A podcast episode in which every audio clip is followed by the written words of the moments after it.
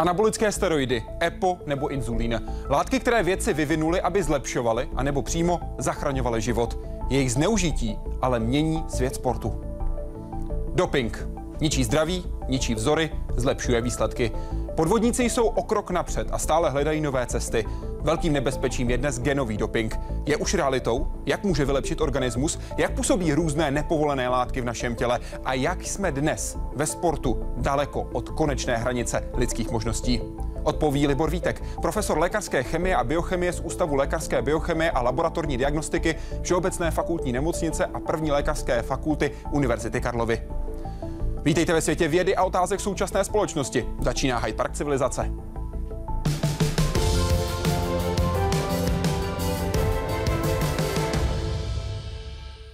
Pane profesore, vítejte, přeji vám dobrý večer. Dobrý večer vám i posluchačům. Děkuji, že budete odpovídat na jejich otázky. Vy můžete další otázky posílat na webu www.hydeparkcivilizace.cz. Dnes se budeme bavit hlavně o dopingu. Dopingu, který měnil a mění svět. Tady je! 10 sekund, které otřásly světovým sportem. Olympijské finále v běhu na 100 metrů v Soulu v roce 1988.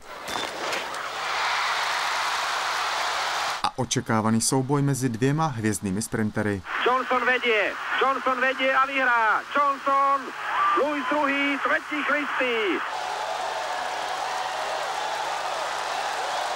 Vítězný Kanaďan navíc vytvořil nový světový rekord.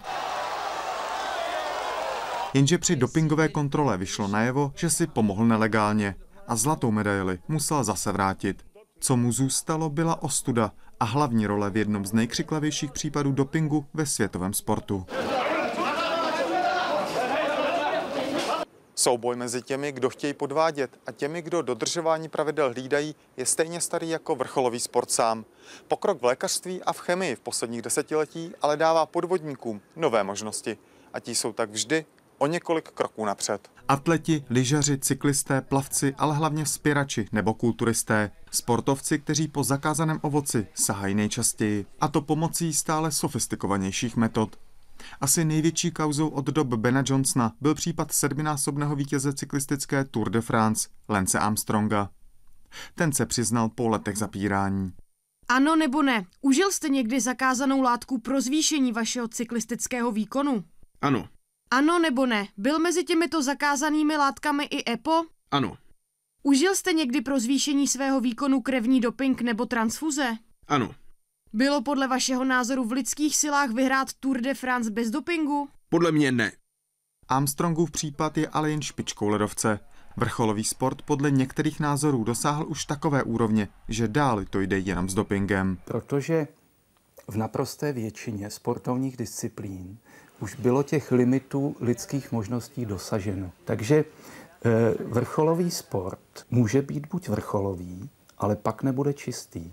Medaile, rekordy a vítězství jsou navíc otázkou mezinárodní prestiže. Po nechválně známých státních dopingových programech z dob komunismu se nově objevily silné pochyby, hlavně nad ruskými sportovci. Ať už lyžaři kvůli Xenonu, nebo atlety, u kterých Mezinárodní atletická federace přistoupila k rázným krokům. I can confirm that the Council has overwhelmingly voted with immediate effect to suspend the Russian Federation. It's done so uh, by 22 votes. Ruským atletům teď reálně hrozí, že olympiáda v Riu bude bez nich. To by po vzájemných bojkotech her v Moskvě a Los Angeles bylo po více než 30 letech poprvé, kdyby na olympiádu nedorazili atleti jedné ze světových velmocí. Jaroslav Zoula, Česká televize. První zpráva na jejím základě bude posouzeno, jakým způsobem Rusko reformuje nebo nereformuje svůj systém. Dostane rada IAF na svůj stůl 27. března. Bývalý šéf Světové antidopingové agentury řekl, cituji, místo, aby se Rusové soustředili na reformy, kterým je jejich návrat na atletickou scénu podmíněn, raději přerovnávají lehátka na Titaniku. Vidíte to stejně? Vidím to podobně. Eh, Ten problém je samozřejmě obrovský a hází tedy velmi špatné světlo eh, tedy na celý vrcholový sport. Nicméně eh, ti zainteresovaní nejsou asi příliš překvapeni, tedy že, že zrovna eh, Ruská atletická federace se dostala do těchto problémů. Um, Myslíte si, že pojedou na hry do Ria nebo ne? Osobně si myslím, že je klidně možné, že nepojedou do RIA, že nebudou schopni vyhovět tedy eh, vlastně Světové atletické federaci a tedy pod, učinit takové kroky k nápravě, které, které oni vyžadují. Bude to pro sport dobře nebo špatně? Nejsem si jist, jestli to bude dobře. Určitě, určitě v tom... Bude to dobře proto, protože konečně se ukáže tedy, že je možné opravdu i takovým zásadním opatřením v podstatě ovlivnit takovou událost, jako jsou letní olympijské hry. Otázkou je, eh, jak to poznamená popularitu toho sportu jako takového. To nikdo asi nedokáže domyslet v tuto chvíli. Ty problémy, které má Rusko, mají i další státy světa?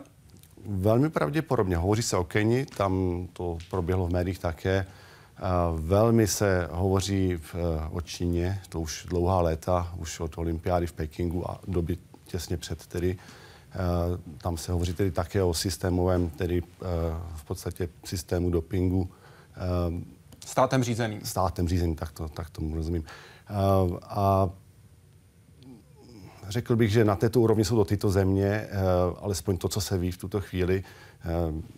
Nicméně jsou samozřejmě eh, země post eh, socialistické, řeknu, kde určitě, mám na mysli zejména země bývalého sovětského bloku, jako je třeba, já nechci jmenovat, ale jsou prostě takové, eh, eh, které eh, určitě si přinesly tedy i do své moderní historie některé tedy z těchto starých pořádků. Podíváme se na poslední případ, který je mediálně celosvětově nejznámější. Maria Šarapovová, pozitivně testovaná na meldonium. Ona tvrdila, že je tímto, touto látkou léčila nedostatek hořčíku a nepravidelný srdeční tep. Brala ho prý také jako prevenci proti cukrovce. No, to to se dá tedy, na tím se dá snad jen usmát. Je to nesmysl? Eh, domnívám se, že to je nesmysl. Eh, hlavní důvod, proč, se, proč mám tedy tento názor, je ten, že eh, ani jedna z těchto diagnóz není v indikačním schématu pro tento lék.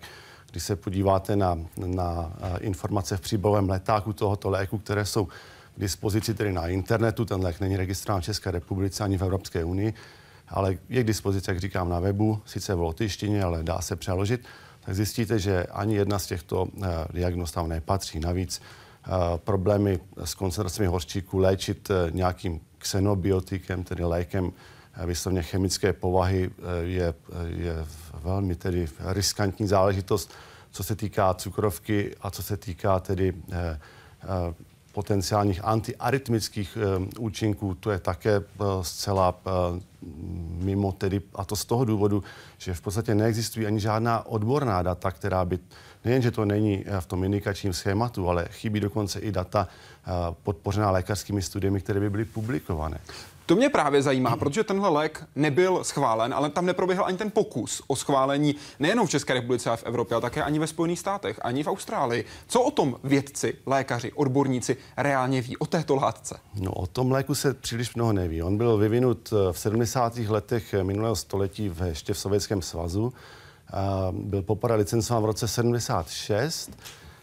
Um, má dva americké patenty, což je zajímavé. Z roku 2005 a 2008 uh, studie, na, o které se opírají v podstatě výrobce té, eh, toho, toho léku, což je lotyšská firma, uh, Grindex se jmenuje, tak ty se opírají o studii, která byla publikovaná v odborném časopise lotyšské kardiologické společnosti, který nemá impact faktor, jinými slovy, není zdaleka tak kvalitní jako, jako časopisy, kde by si zasloužil taková studie být publikována.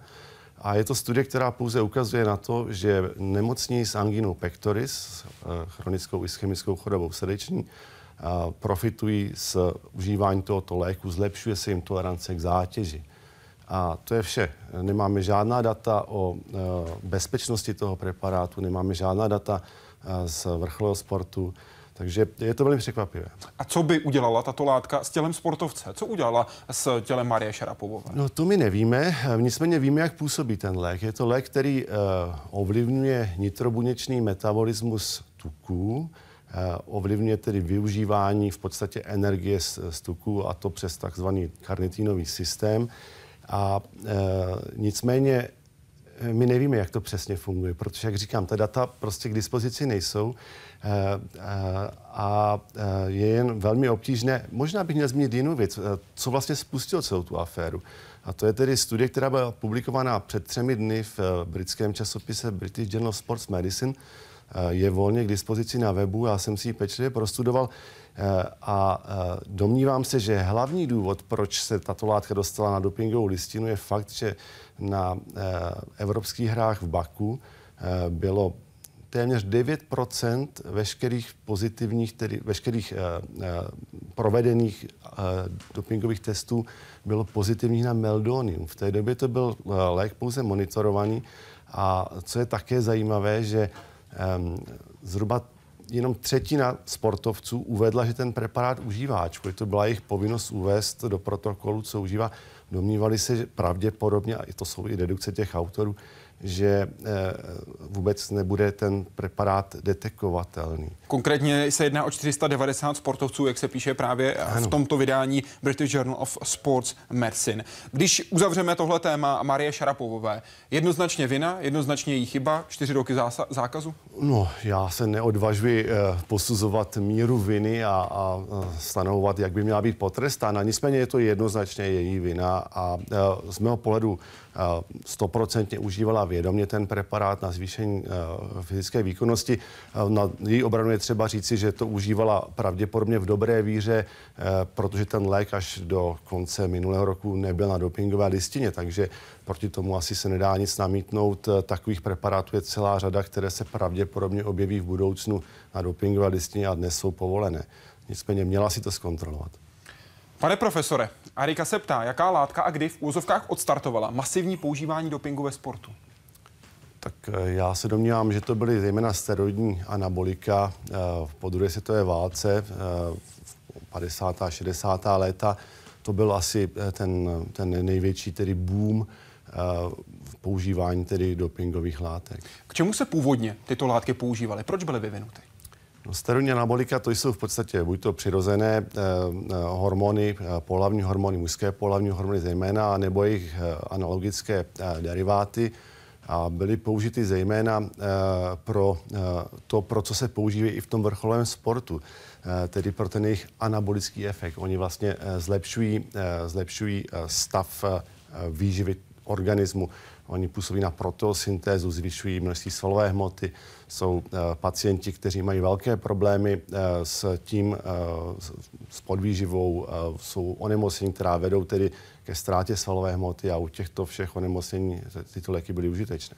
V knize Biologická léčiva píšete, anabolika byla poprvé zaznamenána u ruských atletů v roce 1954 s raketovým nárůstem používání v dalších desetiletích. Steroidy byly zařazeny na seznam zakázaných látek eh, na, konkrétně v roce 1974. Už ale na začátku 70. let se dělaly průzkumy, jak moc jsou anabolické steroidy rozšířené. Dělali se také eh, na středních školách v Arizoně.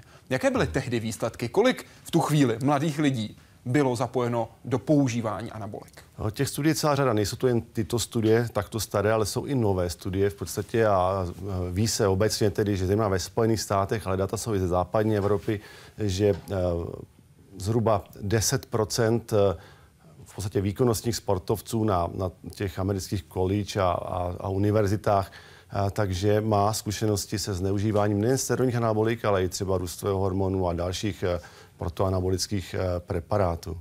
Mě na té studii z roku 1970 zaujalo, že víc než třetina dopujících neměla nic společného se závodním sportem. Ano. Platí to i dneska? Velmi pravděpodobně to platí i dneska a platí to pravděpodobně i o České republice. My to nevíme samozřejmě s jistotou, protože data eh, z naší republiky tedy nemáme, myslím tedy epidemiologická či, či jiná tedy. Ehm, pokud je mi známo, tak existuje pouze eh, jedna eh, studie, která byla provedena investigativními novináři jednoho eh, známého periodika, kde tedy tito novináři prokázali jednoznačně tedy, že existuje černý trh se sterilními anaboliky v České republice. Konec konců my to víme i z té opačné strany z klinické medicíny, protože každým rokem v některém z velkých hepatologických center leží pacient s akutním jaterním selháním či těžkou tedy jaterní lézí po podání nebo po užívání tedy steroidních anabolik. A konec konců je to i povinností lékaře se na toto ptát. Píšete, cituji, také se uvádí, že zhruba 90% profesionálních kulturistů a 80% kulturistek užívá anabolika. Jen ve Spojených státech se za anabolika utratí každým rokem na černém trhu víc než 100 milionů dolarů. Mm-hmm. Platí to i v roce 2016 a je to přenositelné na Českou republiku? No ty sumy určitě přenositelné nejsou. Přirozeně. Samozřejmě, Ten ano. trh je úplně jiný. Uh, ta čísla to, to jsou čerpaná z literatury. Já samozřejmě nemůžu říci, že to je 80 nebo 90 ale takto se to uvádí. Mimochodem, bavíme se o středních anabolikách, ale existují i data, která říkají, kolik zhruba vrcholových sportovců dopuje. Uh, to jsou samozřejmě odhady, ale odhady lidí, kteří se pohybují tedy v systému dopingové kontroly. Uh, a ty co o sobě tvrdí, že ty odhady jsou střízlivé, tak říkají, že to je okolo půl až jednoho procenta.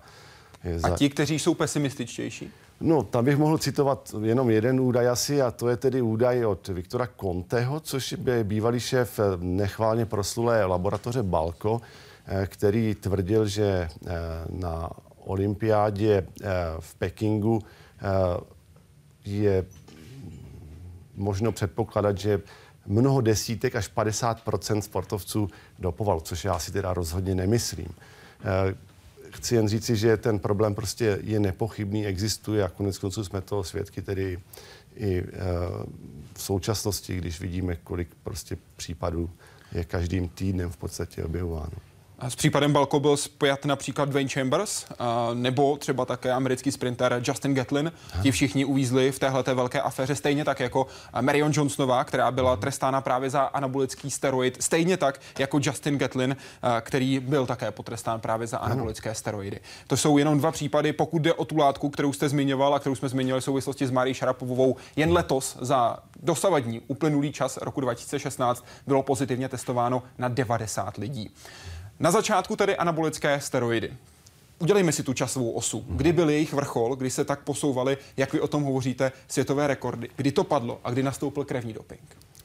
Uh, to se asi nedá takto oddělovat, uh, protože každý z těchto uh, druhů dopingu je používán pro jiný účel a samozřejmě kulturisté, vzpěrači, zápasníci či jiné silové sporty tedy nebudou potřebovat tedy krevní doping spíš jde o to, že ty steroidní anabolika v té, v té původní uh, formě se přestala samozřejmě zneužívat, ale nastoupily ta, ty moderní mm-hmm. preparáty, vys to THG společnosti Balko, Uh, to je mimochodem velmi zajímavá kauza sama o sobě, nechci se k tomu už vracet, ale v podstatě uh, ukazuje to i na to, že ten boj s tím dopingem je velmi obtížný a pokud by nedošlo k zaslání anonymního vzorku obsahující uh, tu uh, vlastní sloučeninu do laboratoře uh, antidopingové kontroly, tak by se na něj pravděpodobně dlouho nepřišlo.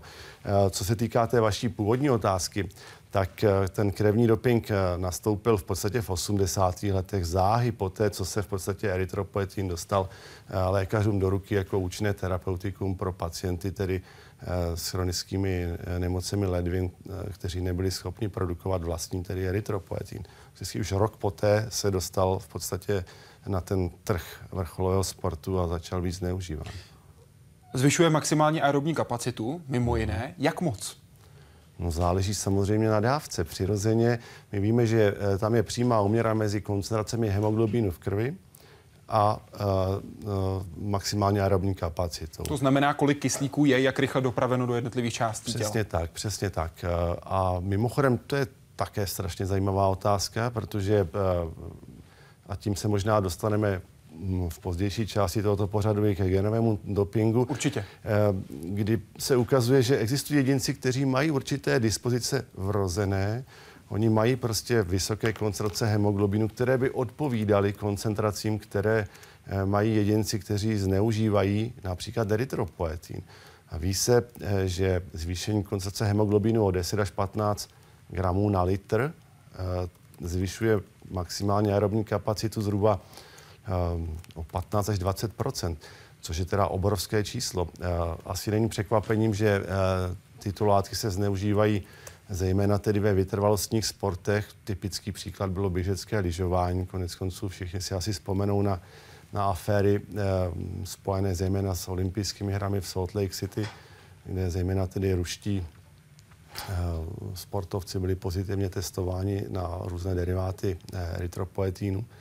Eh, ty přirozené hodnoty, takovou, ano. řekněme, dílčí mutaci, a, nebo respektive specifický, a, specifické vlastnosti v daném organismu, to jste předpokládám narážel na finského běžce, Konkrétně jmenuje se Ero Mantiranta, ano. muž, který závodil na čtyřech olympijských hrách, získal celkem sedm medailí na sedmi z nich. Muž, který měl hodnoty hemoglobínu o polovinu vyšší než je ano. průměr v populaci. Ano. To je to jméno, na které jste narážel. Narážel jsem i na to, to jméno, ale narážel jsem asi i na některé jiné bezejmené sportovce, eh, kteří mají prostě od pána Boha dáno do vínku, že zkrátka mají vyšší koncentrace hemoglobínu.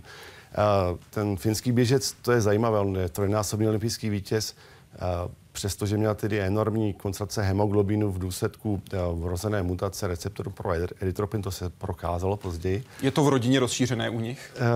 Je to v rodině nepochybně rozšířené. Já neznám tedy tu, tu genealogickou analýzu této rodiny, ale je to nepochybné.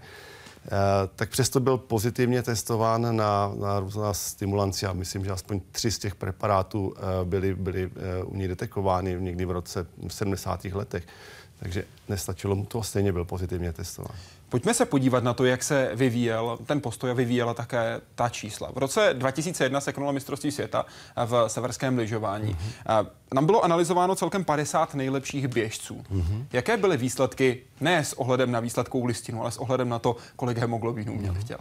To byla nesmírně zajímavá studie. Ona byla zadána eh, eh, Mezinárodní lyžařskou federací, kdy v podstatě se dlouhou dobu hovořilo o tom, jak je to vlastně s koncentracemi hemoglobínu u vrcholových tedy běžců na lyžích.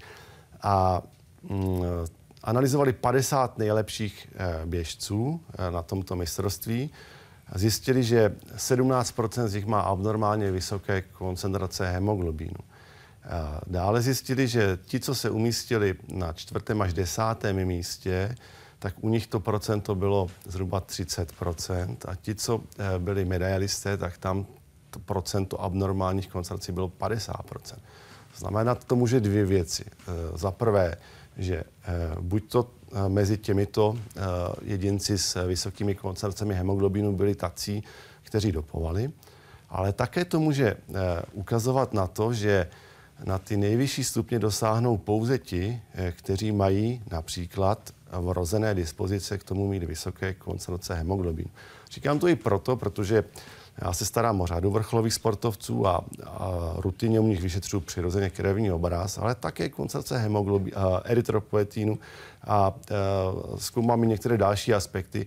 A musím říci, že na souboru nejméně několika desítek těchto sou, eh, sportovců eh, se ukazuje, že ti opravdu úspěšní mají opravdu vysoké koncentrace hemoglobinu a téměř za všechny bych dal ruku do ohně, tedy že nemají nic společného s dopingem. Takže. Na EPO byl pozitivně do, testován Lance Armstrong, který přišel o sedm vítězství na Tour de France. A pokud jde o cyklistiku, vy o ní na webu Sport Vital píšete jako o sportu, kde dostat se na absolutní vrchol bez dopingu zřejmě dnes nejde.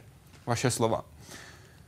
Jak se díváte na kauzu kolem Romana Krojcigra, a to především ve souvislosti s využitím biologického pasu? Ehm, říkáte vaše slova, nicméně jsou to pořád slova, která uh, jsou citována velk, velkými kapacitami uh, v této oblasti.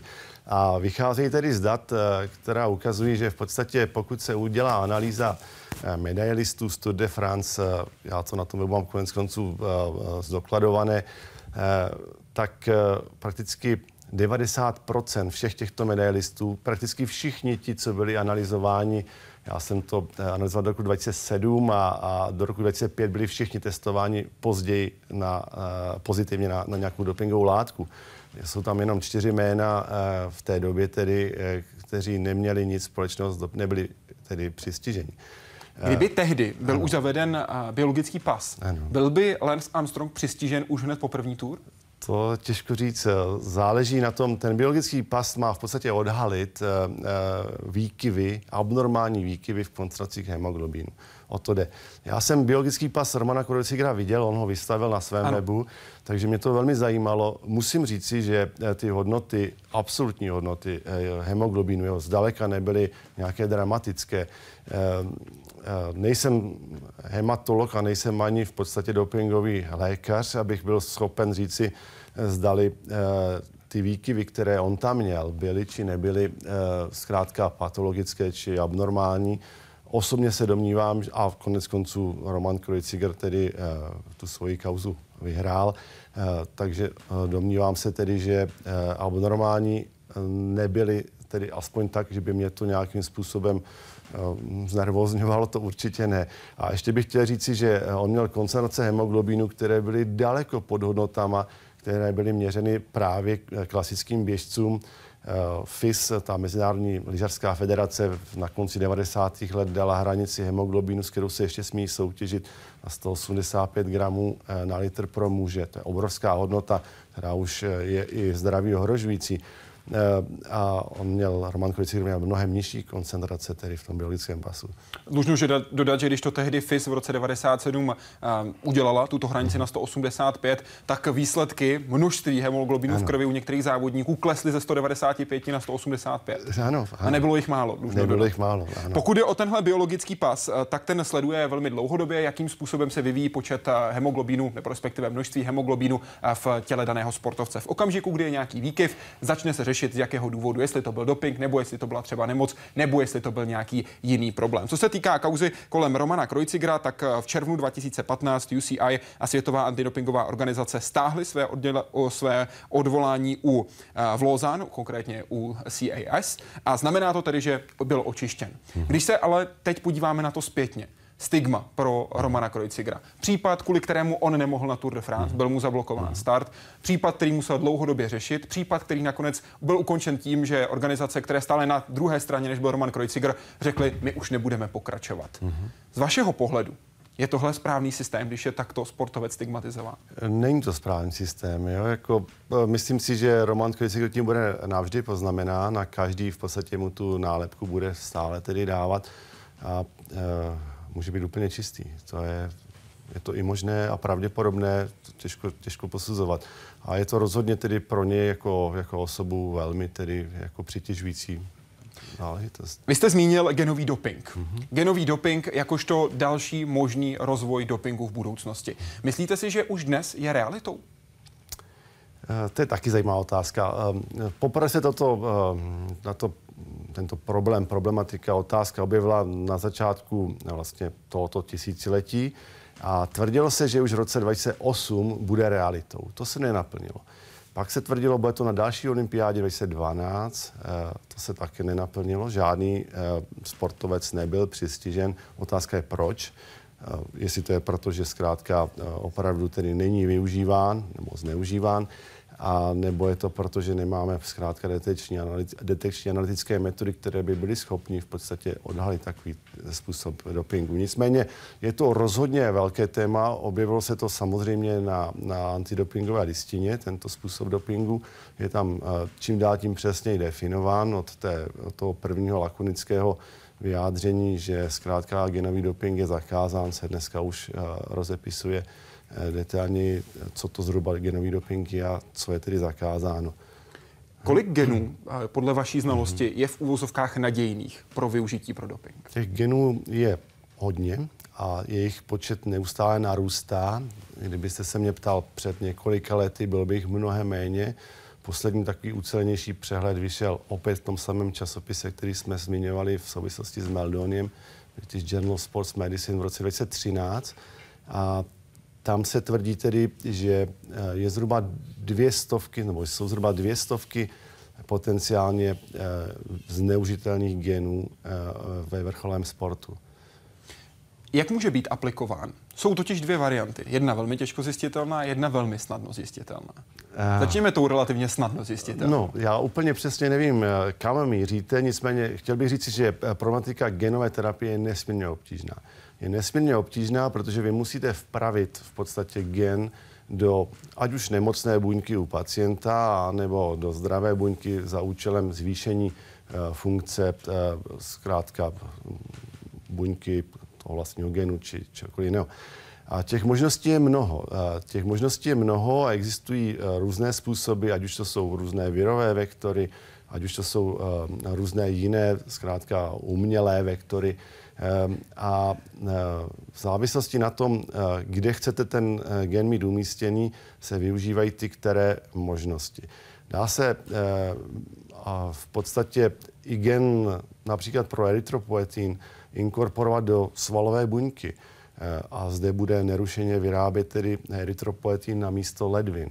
Nicméně takový, možná jste narážel na ano. to, že takový genový doping bude velmi pravděpodobně snadno detekovatelný, protože svalová buňka umí s tím erytropetiem udělat určité změny, říkáme tomu posttranslační modifikace, které jsou odlišné od těchto modifikací vznikajících v ledvinách. A my jsme schopni takto modifikovaný erytropoetin detekovat v moči. Takže... Jinými slovy přesně říct, kde vzniknul. V podstatě ano, a že vznikl nepřirozenou cestou. A ta druhá varianta, když půjde přímo do svalu? Eh, toto by bylo přímo do svalu. Toto by bylo přímo do svalu. Eh, nicméně eh, existuje jiná varianta. Řekněme, že bychom se pokusili vyrobit nějaký, řekněme, genové terapeutikum, které by fungovalo tak, že by ovlivňovalo metabolismus základních živin v játrech, eventuálně ve svalu. Ano. Eh, použili bychom gen, eh, který eh, není takto modifikován, jak jsem o tom hovořil, a pouze ovlivní nějakým způsobem využití zdrojů energie. Konec konců je to velmi podobné tomu, jak zřejmě funguje ono meldonium, akorát, že by to bylo zapříčněno tedy nějakou změněnou genetickou informací. Co kdyby gen byl selektivně aplikován, dejme tomu do, pri, do bicepsu, do tricepsu? Ano, to se může. To se může udělat samozřejmě také a konec konců zvířecí studie takto provedené byly. A, a byly to tedy studie, které byly prováděny na, na myších a tím inkriminovaným genem byl gen e, pro inzulín podobný růstový faktor 1, což je mimochodem jedna z látek, která sama o sobě je zakázaná jako dopingová, myslím ten vlastní produkt toho genu. Ano. A e, ukázalo se, že po několika týdnech ta svalová hmota těch myší, oni aplikují ten gen do poloviny tedy těch svalů, myslím e, pravolevě vzato, a e, ty svaly byly dvojnásobné po několika týdnech v porovnání s tou druhou stranou. Takže... Okamžiku, kdy měli fyzickou námahu ty myši. Ano, ano. Po těch osmi ano, týdnech tréninku. Říci, ano. Co když neměli tu fyzickou námahu? Tam podle toho výsledku se a, ta svalová hmota zvýšila o 15 až 30 ano. ve srovnání s kontrolními zvířaty. Ano. Dá se na tohle spolehnout? Ne, vůbec ne. Jako hovoříme o, o animálním modelu, který vůbec eh, nejde eh, převést tedy do, do humánního použití. To je prostě slibný výsledek, asi takhle. A co ten test? Jak bychom mohli zjistit ze svalů využití genové terapie? Uh, možná narážíte na to, že bychom museli ten sval bioptovat. Ano, biopsi. Uh, biopsi svalu. To bychom udělat mohli. Ale? Rozhodně je to tedy přístup neetický a narazil by oprávněně tedy na, na uh, velikánské tedy rozhořčení sportovců. Je třeba říci, že existují studie, kdy třeba maratoncům se dělali Eh, biopsie z kvadricepsu, ze čtyřhlavého svalu stehního a zjišťovalo se, jak moc eh, je poškozen ten sval po takhle extrémní tedy zátěži.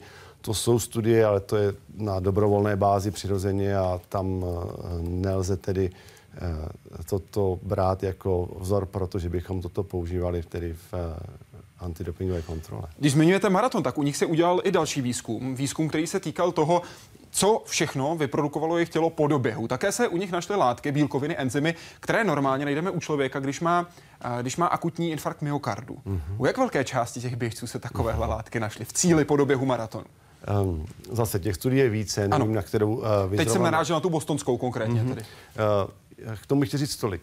V podstatě každá těžká svalová práce vede tedy k mírnému poškození těch svalových vláken.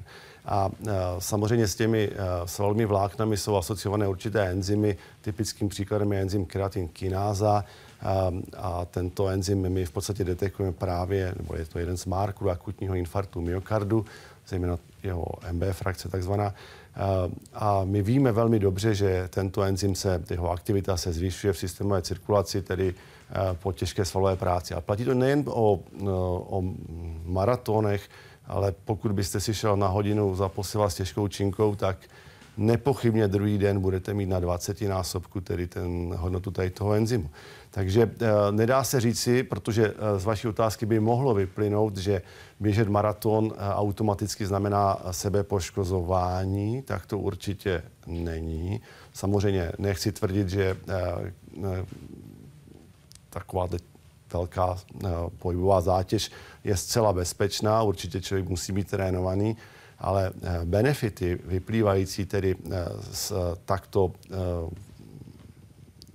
závažného, významného svalového zatížení jsou mnohem vyšší než tedy ty potenciální tedy negativní dopady negativní na organismus. Dopady na organismus přesně tak. To se zkoumalo například na vytrvalostních běžcích na lyžích, kdy konkrétně se zjišťovalo, mm-hmm. jakým způsobem se zvyšuje nebo snižuje pravděpodobnost nějakého kolapsového ano. stavu, ano. případně nějaké, nějakých problémů, mm-hmm. ať už mhm. cévních nebo jiných, mm-hmm. pokud jde o, můžeme říct, civilizační choroby ano. ve světě. Jak dopadly ty výsledky a také jak se to liší u sportovaných, mm-hmm. u vysportovaných, utrénovaných mm-hmm. sportovců a u těch, kteří pojedou jizerskou padesátku, tak říkají z voleje? Mm-hmm. Já bych možná nemluvil o jizerské 50, protože máme mnohem přesnější data z Vasova běhu. Ano. Což je minus... 70-kilometrový závod na běžkách. 90. 90, 90 kilometrový závod. A hlavně to opravdu masový závod, 15 000 běžců a, a ta organizace je dokonalá. Organizace v tom slova smyslu, že oni mají velmi dobře zmonitorovány tedy nejen ty eh, všechny aspekty týkající se toho vlastního závodu, ale eh, tam proběhlo řada studií vysloveně tedy lékařských a zjišťovalo se tedy, zdali ehm, v podstatě výkonnostní i rekreační lyžaři opravdu tedy profitují z této sportovní aktivity, anebo zdali náhodou není to riziko například náhlého úmrtí vyšší než ty potenciální benefity. Je třeba říci, že opravdu eh, v té studii, kterou já teď zmiňuji, eh, tak se eh, objevily tedy úmrtí. To dá konec konců rozum. Nicméně já sám jsem jednou Vasuběh běžel a jeden šved v mi říkal, že je to tedy největší čest pro Švéda zemřít při Vasově běhu, což bych tedy nedoporučoval určitě jako vzor. Ale co jsem chtěl říct, ty benefity spočívají v tom, že riziko nemocí eh, spojených s kardiovaskulárním eh, aparátem je podstatně nižší. Dokonce i riziko nádorových onemocnění. Eh, vysvětluje se to nikoli tím, že by ta fyzická aktivita sama o sobě snižovala výskyt nádorových onemocnění, ale spíš se zdravým životním stylem, protože je tam mnohem nižší počet kuřáků a jsou hubenější a jedí zdravěji a tak podobně. A kolikrát mají vyšší riziko ti, kteří pravidelně nesportují a pak pojedou takovýhle závod, než ti, kteří sportují pravidelně a závodí? To je taky obtížné říct. Samozřejmě na to jsou také data, ale eh, já se neodvažuji, eh, jak bych se řekl, veřejně tedy um, uvádět. A to proto, protože je to tedy značně individuální. Člověk, který nesportuje, ale má třeba za sebou nějakou sportovní minulost, já jsem se na ten Vasůběh minulý týden díval a seděli tam tedy dva bývalí uh, vrcholoví uh, běžci na lyžích jako komentátoři. Jsem přesvědčen a jeden z nich říkal, že už vůbec nesportuje, že, uh, že by to nedal. Jsem přesvědčen, že by to dal. On ví dobře, že by to dal a rozhodně by mu to neuškodilo. To je určitě jiný způsob nebo jiný případ než člověk, který opravdu celý život nic nedělal, tak toho by to samozřejmě mohlo velmi poškodit. Anna Volná se ptá, zajímalo by mě, co si myslíte o stávajících světových rekordech a výkonech v některých sportech? Mohou být vůbec dosažitelné v rámci lidských možností a zákonů biomechaniky? A nebo se musíme smířit s tím, že v úvozovkách berliček by nebyly? Máte nějaké příklady? Já bych uvedl dva příklady. Existuje studie uh, Opis Tour de France, uh, kde se tedy, uh, a ta data jsou dostupná samozřejmě na webových stránkách Tour de France, jak se vyvíjela rychlost Eh, průměrná rychlost eh, bránu tedy na všechny etapy, tedy Tour de France, eh, v, v čase. A v podstatě se zjistilo, že ta rychlost se neustále zvyšovala až do doby asi do roku 2011, od té doby už se ku podivu nezvyšuje. Je to možná tím, že cyklistika je tedy velmi pod drobnohledem po aféře Lance Armstronga. A současně se také vyjadřovali biomechanici k tomu, zdali je možné o tolik procent navyšovat v podstatě eh, průměrnou rychlost. Ta rychlost se blíží někam 41 km za hodinu, včetně těch, eh, těch drastických horských etap 20 kilometrových. Eh, a ten autor tedy té publikace, byl zpracován do publikace, tak tvrdí, že to prostě možné není. To byl jeden příklad. Druhý příklad, který je nesmírně zajímavý, který byl publikován někdy v roce 2007-2008, tak ten analyzoval vývoj světových rekordů v pěti sportovních v pěti sportech, eh, kteří zahrnovali eh, atletiku, rychlobruslení a některé další. a v podstatě ukazoval na křivce, s jakou pravděpodobností lze zvýšit tedy ty světové rekordy v určitých časových obdobích.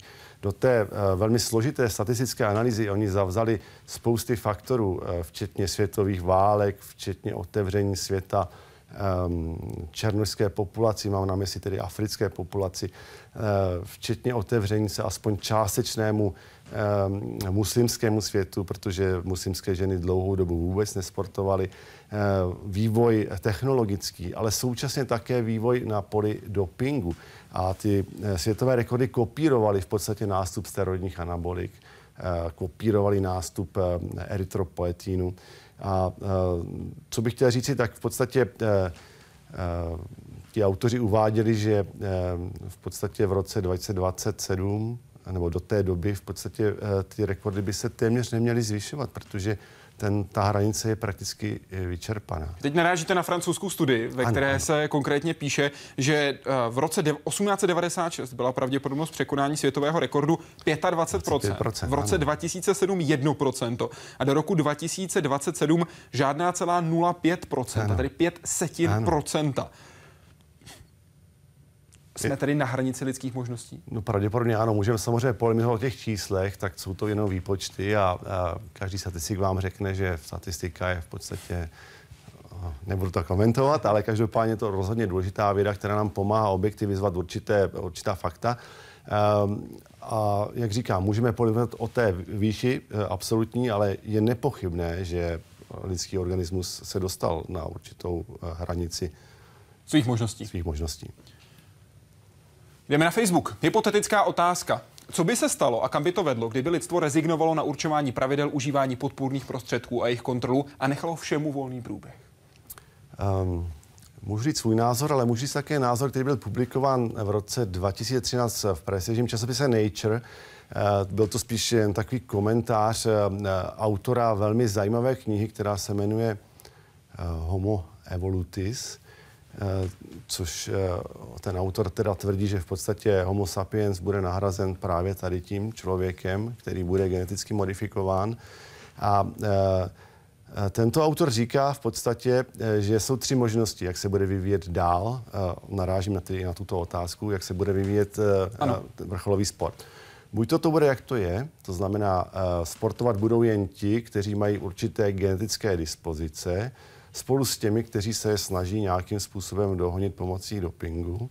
Velmi to zjednodušuji. Ano, ano. Uh, druhá varianta je, že budou uh, olympijské hry a mistrovství světa, kde budou soutěžit tito geneticky predisponovaní jedinci, kteří budou mít handicap vůči těm, co tuto genetickou výhodu nemají a budou takto spolu soutěžit. A nebo že se povolí všechno a v podstatě e, přežijou jen ti, e, kteří zkrátka e, těm geneticky a nebo jiným dopingovým zkrátka opatřením budou mít takové mechanismy, které je nezahubí, nezničí a vyselektují se zkrátka odolní jedinci. Je to tedy samozřejmě velmi utopická představa, ale o něčem to vypovídá. A váš názor, co by se stalo v takové situaci? No, byli bychom určitě svědky tedy eh, velmi závažných zdravotních dopadů na vrcholové sportovce. Už můžeme říct, od začátku 80. let se dělají průzkumy, ankety mezi sportovci, jak oni se dívají na využívání dopingu. Známe je takzvané Goldmanovo dilema, které mělo dvě otázky. První otázka, kdybyste věděli, že stoprocentně vás nikdo nechytí, nepřistihne, vezmete si doping, pokud vám to zajistí, zajistí vítězství. A druhá, budete pět let vítězit, poté ale zemřete. Jak odpovídali sportovci tehdy, jak by odpověděli dnes? No, eh, ta otázka byla na stole už mnohokrát, on se to opakuje.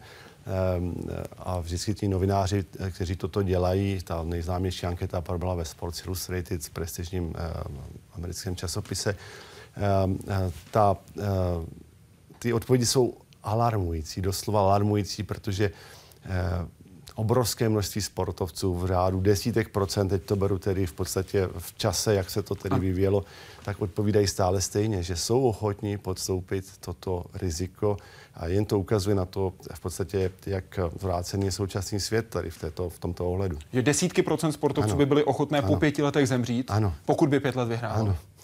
ano. Popisuje profesor Libor Vítek, který se zaměřuje nejenom na doping, ale také na zdravý životní styl. Začíná to už u malých dětí. Podle lékařů je klíčové, aby se naučili mít rády pohyb. Nejenže jejich kila nepůjdou nahoru, ale hlavně zajistí si prospěšné návyky pro celý život. Každý, kdo se naučí pohybovat, tak kdo sportuje v tom dětství, dospívání a v tom mladém věku, pak celoživotně má lepší prognózu. Prostě si toto tělo pamatuje, že se v mládí naučilo mít rádo pohyb. A naopak, nadváha v mladém věku ve velké většině znamená problémy i v dalším životě.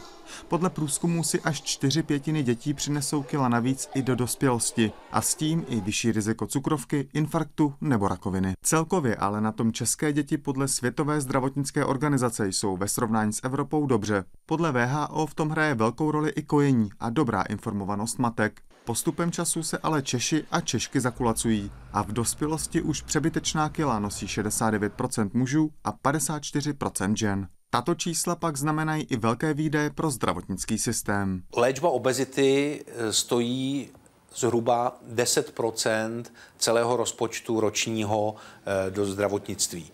Takže řádově se jedná o desítky miliard korun. Zásady jsou přitom stále stejné. Ve stravování hlavně nespoléhat na nové, zaručené, zázračné a zcela jistě spolehlivé diety. To znamená jim pravidelně, jim menší porce, jim racionální neboli tedy zdravou plnohodnotnou stravu. Ale hlavně nic není zadarmo. Tedy nikdo nemůže čekat valné výsledky bez pravidelného pohybu. Stačí přitom i dostatečně dlouhé procházky. Takový režim spolu s vyloučením kouření a přemíry alkoholu pak podle některých výzkumů dokáže předejít až třem čtvrtinám všech nemocí. Jaroslav Zoula, Česká televize.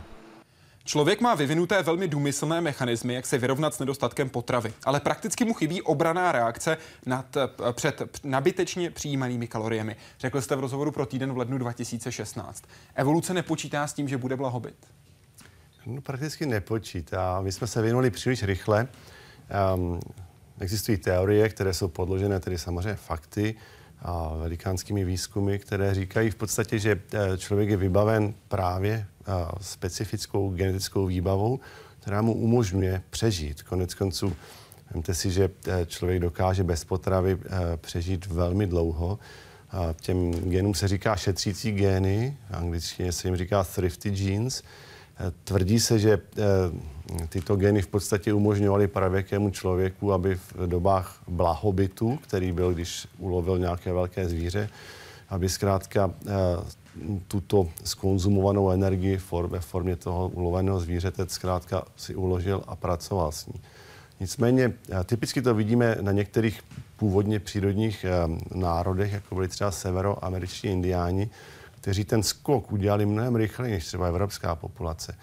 A tito indiáni trpí obrovským, eh, v obrovském tedy procentu civilizačními nemocemi, jako je eh, cukrovka, obezita, kardiovaskulární nemoci. Právě proto, že eh, tam zkrátka ten vývoj byl překotný a, a tyto geny jsou stále aktivní. Oni zkrátka mají takový přísun levné energie v uvozovkách, že ty, ty geny v podstatě jsou neustále eh, aktivní a oni tu, tu energii v podstatě eh, šetří pro období, která nikdy nenastanou. Na Facebooku se ptá Erik Peterka. Platí stále sportem ku zdraví? Respektive asi ano, ale do jaké úrovně? Do jaké míry a v čem je vlastně sport pro společnost přínosem? A do jaké míry a v čem je pro společnost přínosem vrcholový sport se svým bojem o maximální výkon rekord? Vezměte rekreační sport, mm-hmm. prosím. Kdy je vhodné a do jaké míry ho dělat? Já myslím, že ta otázka je velmi důležitá obecně, protože mohlo by se zdát z toho našeho předchozího rozhovoru, že vrcholový sport, že to je špatně. A to pravda určitě není. Není to jenom výkladní skříň, to samozřejmě eh, do určité míry pravda je. Eh, na druhou stranu nejsou to jenom vzory. Všichni známe ty zkrátka skvělé sportovce, každý by chtěl být podobný jako oni. Ale eh, v podstatě úlohou společnosti je v podstatě investovat do pohybových aktivit té populace.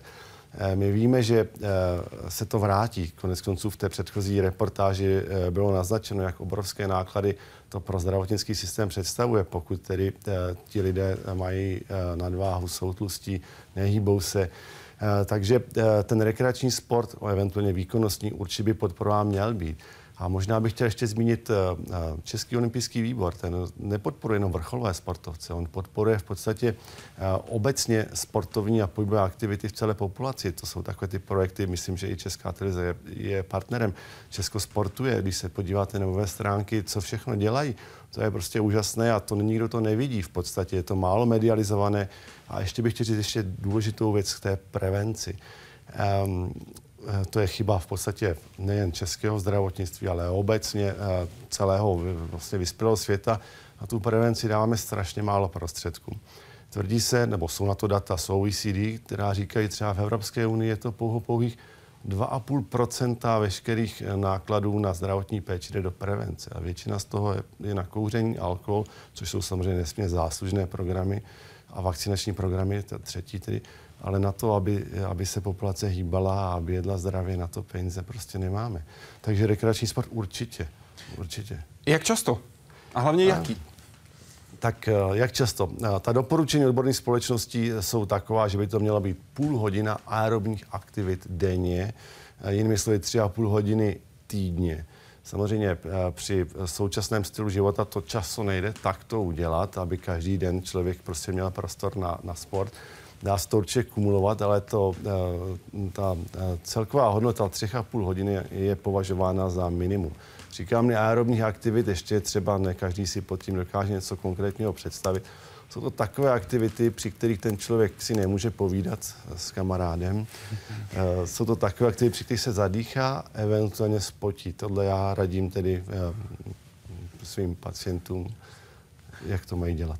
Pro představu, když eh, si můžeme porovnat. Tisíc kilojoulů, to je například, můžeme říct, polovina čokolády, kterou sníte. Kolik toho musíte nasportovat, abyste právě tisíc kilojoulů museli spálit? Necelou tři čtvrtě hodiny u cyklistiky, plavání necelou půl hodinu. Samozřejmě záleží na tom, jestli je to muž, jestli je to žena, jak je nebo není trénovaný, trénovaná, kolik má kilogramů a tak. V tomto případě je to na příkladu 82 kilogramů. Když se podíváte na českou společnost, myslíte si, že ten přístup ke zdravému životnímu stylu se zlepšuje, stagnuje nebo zhoršuje?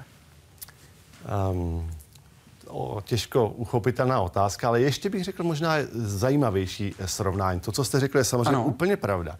Ale eh, málo kdo si uvědomuje, kolik energie je třeba spálit na to, aby člověk zubnul kilo tukové tkáně. Kilo tukové tkáně teoreticky obsahuje nějakých 36 tisíc kilojoulů v porovnání s tím, co jste řekl eh, kolik zhruba uh, ta fyzická aktivita, uh, k jakému vede tedy spálení, tedy k jakého množství energie. Třeba říci, že těch 36 tisíc kJ je teoretických, uh, ta účinnost je, je malinko nižší, ale i tak si to prostě mnohonásobně více, než když si půjdete na hodinu zaběhat, myslíte si, že zubnete dvě kila, pravda to rozhodně není.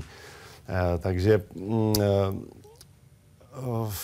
v podstatě, možná ta otázka zněla, ještě mi připomeňte. Jak se mění postoj české postoj společnosti se... ke zdravému životnímu stylu? Uh, myslím, že se to zlepšuje. Nicméně uh, řekl bych, aspoň z mé zkušenosti, která je čistě subjektivní, že se vyčlenují dva takové proudy. Jeden masivní, uh, populace nic nedělá, a pak ti, co se snaží o sebe starat, přibývá jich, nicméně ne rychlostí, kterou my bychom chtěli, aby to tak bylo. Konec konců vidíme to i na takových těch masových akcí, právě typu Jizerská 50, stopa pro život, kolo pro život. E, vidíme to na těch cyklostezkách, které naštěstí vznikají, e, které e, po práci jsou často plné a člověk tam musí chodit před prací, aby tam vůbec si mohl zajezdit na inlinech. Takže určitě se toto zlepšuje, ale jak říkám, je určitě větší část populace, která tomuto nepropadla a je na společnosti, aby s tím něco udělala. Říká profesor Libor Vítek, který byl dnes hostem Hyde Parku Civilizace. Děkuji vám za to a přeji příjemný večer. Já děkuji za pozvání. A díky vám, že jste dnes sledovali Hyde Park Civilizace. Zítra můžete panu profesorovi držet palce, protože vyráží závodit na Šumavu. Vy, ať vyrazíte za sportem kamkoliv, je to na vás. Pokud se vám bude dobře dařit, budeme jenom rádi. A samozřejmě budeme rádi, pokud tady budete s námi příští týden. Od dopingu se přesuneme k jaderné fyzice. Naším hostem bude profesor František Janouch, který pracoval mimo jiné ve švédském Nobelově ústavu pro fyziku, zakladatel a předseda nadace Charty 77. Připomínám, že teď je to 100 let od objevení radioaktivity. Můžete se ptát celý týden na webu Hyde Park Civilizace.cz. Přeji vám dobrý večer. escuchar.